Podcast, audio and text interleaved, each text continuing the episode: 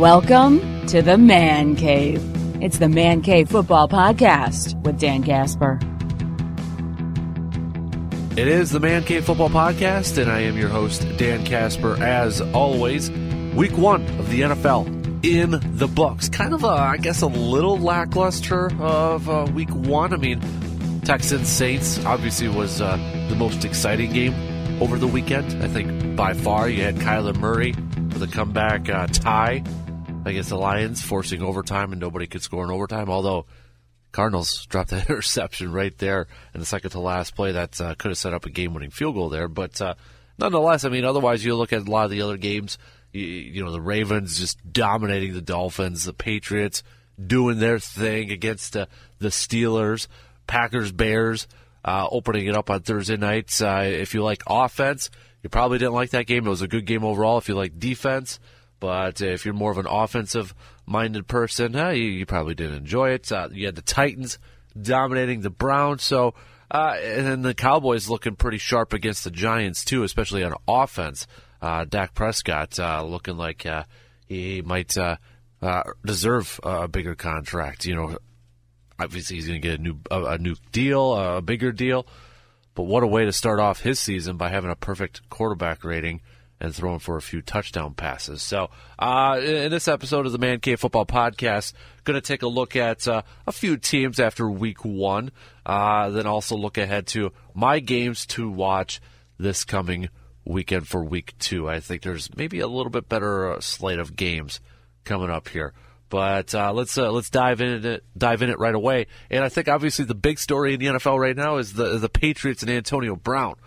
Uh, you know, Raiders deciding to to move on from Antonio Brown, cutting ties with him, releasing him.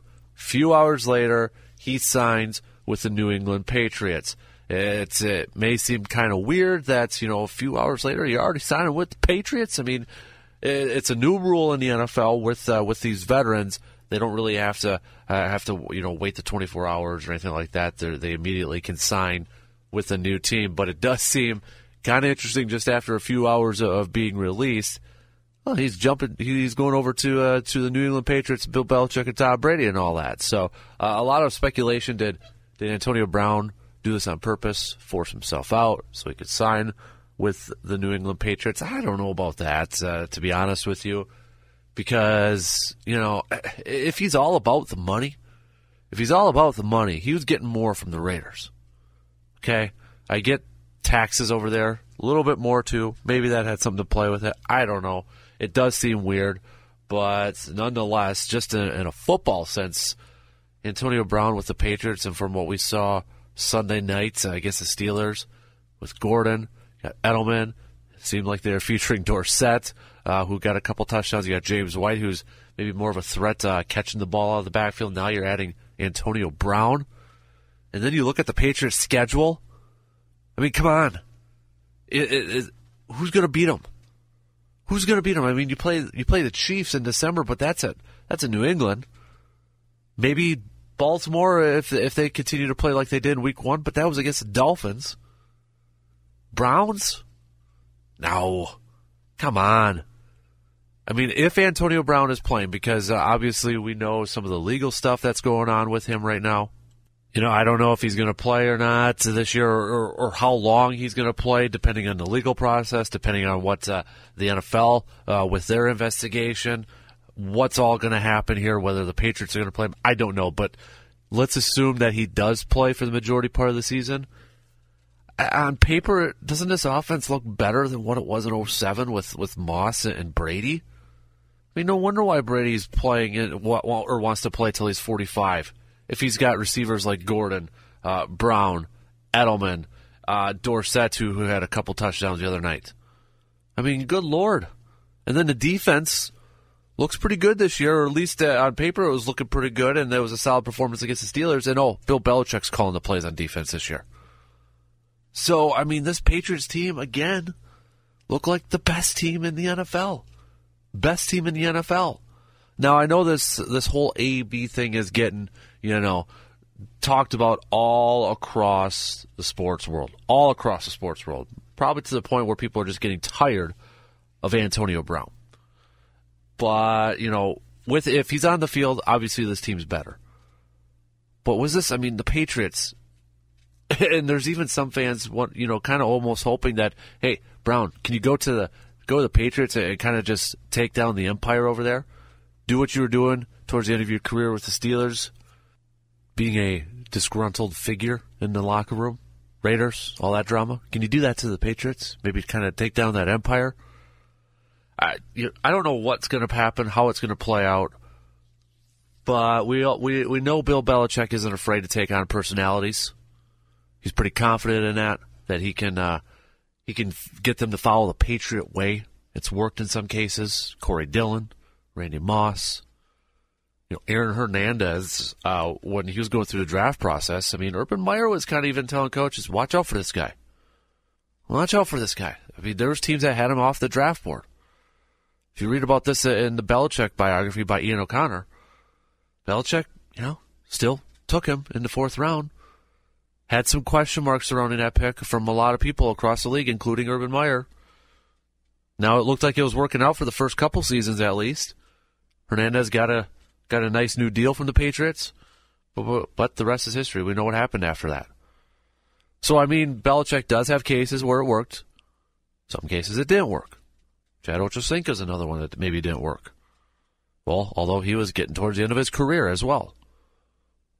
So I mean, it's almost like can you be playing with fire too much at some point where you, you get maybe that ego gets too big to the mindset of I can bring in anybody and make them work. Bring in anybody and make them work. I'm Bill Belichick. I'm the, it's the Patriots. I guess we'll find out. But that's going to be the interesting part in all this. Did the Patriots maybe get a little too full of themselves, saying they can bring in anybody and get them to follow the Patriot way? Or is it actually going to work and their system is that dang good that almost everybody could come in and follow the Patriot way and be a solid football player? Because there's no denying AB's football talent and what he can do with that offense, potentially, if he follows the rules, follows the plays. But uh, yeah, it's, it's going to be interesting to watch. It's going to be interesting to watch. Uh, this might be one of the more uh, questionable moves that Bill Belichick has made for the New England Patriots. Uh, other things that stood out uh, over after week one uh, the Browns, the, the media darlings of the whole offseason, Super Bowls, Sports Illustrated covers, all the, the free agent movements they made, the trades they made, coming out flat, dud, getting dominated by the Titans. A team that's, they don't know if they have their quarterback in the future with Marcus Mariota in Cleveland, nonetheless, getting dominated by the Titans. I, I think this honestly might have been the best thing for the Browns because of all the talk surrounding this team, all the talk surrounding this team, all the expectations. You got a you got a first time head coach. You got a, a lot of personalities in that locker room. Odell Beckham Jr. being one of them. You got Juice Landry. You got Baker Mayfield. A lot of personalities on that team. This might have been some nice humble pie from this game. Get him to, to knock them down, knock them back down to earth, if you will. It'll be curious. It'll be interesting to see how the Browns respond now. You know, going into the season with all this confidence in the world, all this swag in the world. It's like the Browns forgot that they were supposed to be good when they when they played the Titans. So maybe this could have been the best thing that the Browns needed to happen. A little bit of humble pie, getting punched in the mouth by the Titans. But the big thing now with Freddie Kitchens, new head coach, first year head coach, and a lot of those players on that Browns team, and let's face it, a lot of those players on that Browns team you know, won games at, at all. Don't really won in a lot of those games anywhere. How are they going to respond? That's that's going to be the big thing now. How do you respond from getting punched in the mouth after having all that all, all that hype heading into this year and all that hope from Browns fans? You get punched in the mouth from a Titans team that eh, people didn't really have a whole lot of expectations for. How do you respond now? And you got punched at home. I think this might be one of the best things, though, actually to happen to the Browns. Kind of get them back down to earth here a little bit. Uh, sticking with the AFC North, the Ravens. Okay, dominating performance by Lamar Jackson. I mean, you know, for a guy that was just a couple years ago where scouts are saying, hey, you, you're going to have to play wide receiver. Throws for a few touchdowns.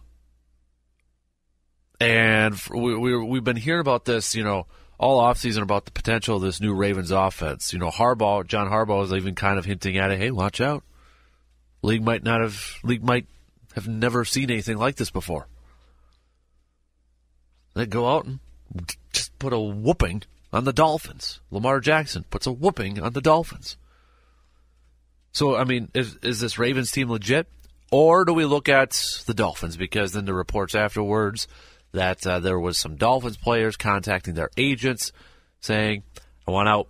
Get me out of here. I, I don't want to be involved in a team that's obviously tanking and rebuilding for the future for the next couple of years.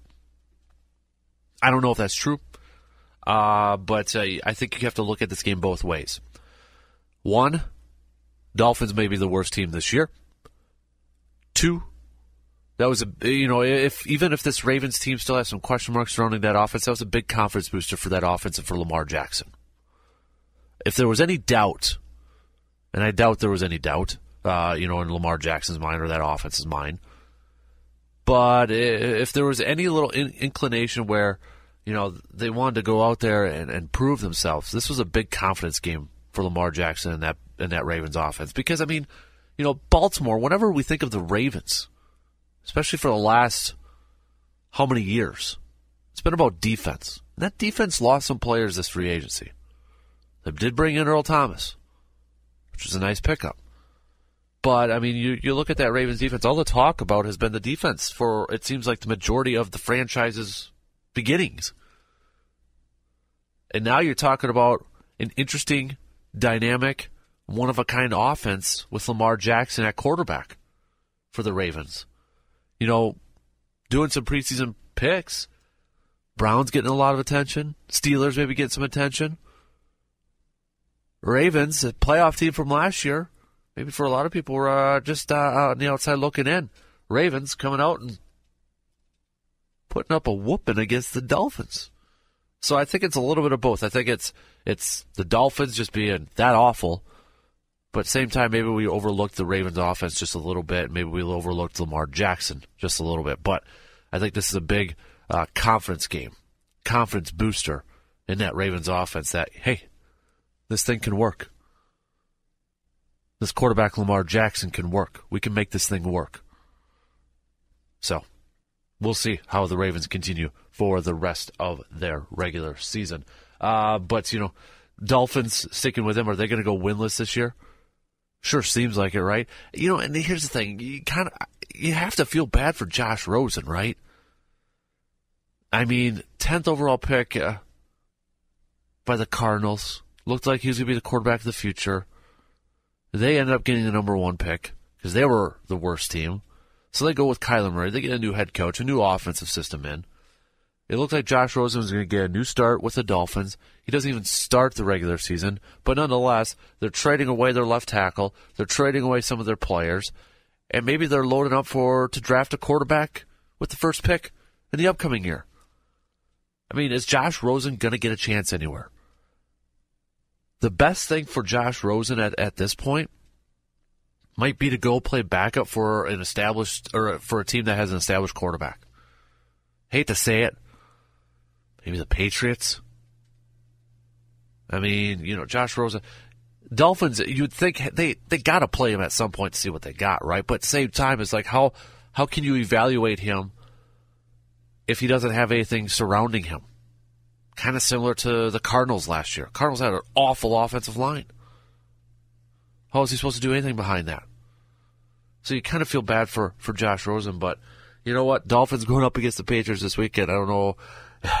Talk about two teams that were getting a lot of attention in the media this week. Dolphins are players wanting out because they don't want to be involved with the taking team. Patriots, AB, all that stuff. It's not going to get any easier for the Dolphins. And can they go winless? Sure. Who who knows? A little too early to tell after week one, but oof, Dolphins, man. All right, uh, here's I, I want to take a look at uh, a few games coming up this this week uh, for week two. I think there's some intriguing matchups. Uh, but before I get to that, actually, I, I want to go back to uh, one more team, the, the Packers defense. Forgot to talk about the Packers defense. A lot of excitement, and there was a lot of hype and a lot of excitement, a lot of intrigue surrounding this Packers defense before the season started. They open up the year against Chicago, Thursday Night Football, kicking off the season. They hold the Bears to three points. Za'Darius Smith already has 10 pressures, one sack. Preston Smith, one and a half sacks. The Packers had five total sacks in that game. Great performance out of the gate from the Packers defense. Great performance. Probably lived up to the expectations and the hype that the Packers that a lot of Packers fans had for this defense. But let's pump the brakes a little bit. It is week one. A lot of these teams, and whether you like it or not, but a lot of these teams in week one probably going to look a lot different in, in a few weeks. Not saying that the Packers defense is going to, you know, all of a sudden be bad or anything like that. But it's going to be kind of hard to judge teams' offenses and defenses just after one game of the regular season. It's going to take a couple, especially with, you know, starters not really playing in preseason anymore. Schemes not being played out in the preseason. So while this was a great, great, great start for the Packers defense and maybe kind of, uh, you know, solidified what the Packers had thought with their defense, or a lot, or what a lot of fans thought about their defense, that they're going to be a special unit this year. They're going to be a really good unit this year. Let's see it continue to be that way because they're going to have a tough opponent with the Vikings coming up with uh, Dalvin Cook, especially that outside zone running scheme with Dalvin Cook could potentially be a pretty dang good player for the Vikings this year. But I mean, you look at the Packers schedule. Uh, Denver after this one, okay. Philly, tough opponent at Dallas with the way that offense looked. That's going to be a tough game for that defense. So, uh, and then later on, you've you got back to back road games against the Chiefs and the Chargers at the end of October and the beginning of November. So, uh, nonetheless, great start from the Packers defense. Great, great, great start. Something we haven't seen from this Packers defense in a long time. But let's let's see it continue now. Let's see it continue. Uh, looking at the games coming up for this weekend now, sticking with Green Bay, uh, that Minnesota Green Bay game. Minnesota throwing the ball for only 10 times against the Atlanta Falcons. You're paying a $30 million quarterback. You got two high paid receivers, and you're only throwing the ball 10 times. Hey, Mike Zimmer wanted to run the ball. Well, he, he got an offense coordinator to run the ball. It's not, this isn't going to be a trend. Kirk Cousins is not going to be throwing for 10, ga- 10 passes every single game. Just not going to happen. But it definitely put, I think, everybody on notice that, hey, the Vikings want to run the ball. They got a new zone, outside zone running scheme, and Dalvin Cook, see, Dalvin Cook seems to be a pretty dang good fit in that scheme. So Packers defense going to have their hands full. You know, we Mike Pettine likes to prioritize the pass defense. Can that defense now stop Dalvin Cook in that running game? It's going to be a big game for Za'Darius Smith and Preston Smith to control to contain those edges to to hold those edges on the outside there. Uh, so I think that's going to be a great game. And you know, one of these teams, especially Green Bay's got a nice chance, a really nice chance to potentially start off the season two and zero in the division. Two and zero in the record book, record books, and then two and zero in the division. That'd be a great start for the Packers. Uh, another game we're looking at: Pittsburgh, Seattle. Seattle squeaking by the Bengals, squeaking by the Bengals going up against the Steelers team that just got embarrassed on national TV by the Patriots. You have to wonder if they uh, they come out with a little bit more energy, if you will. So Pittsburgh Steelers, Ben Roethlisberger going up against that uh, uh, Steelers defense. Uh, Russell Wilson, excuse me, Ben Roethlisberger going up against that Seahawks defense. Russell Wilson Steelers defense. Again, Juju Smith-Schuster uh, start to develop more into a number one receiver for for the Steelers now. How about the receivers behind him? So I think that's going to be a good game. You got uh, Indy and Tennessee. Tennessee coming off of a big, big, big win against the Browns. Indy coming off of a loss against the Chargers.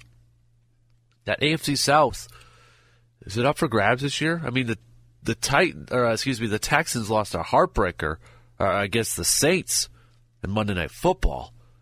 To me, I think they're still the best team in the AFC South, but you know what kind of Titans team are we going to get? For this year. Marcus is playing for a new deal, maybe even for a starting quarterback job this year. Indy.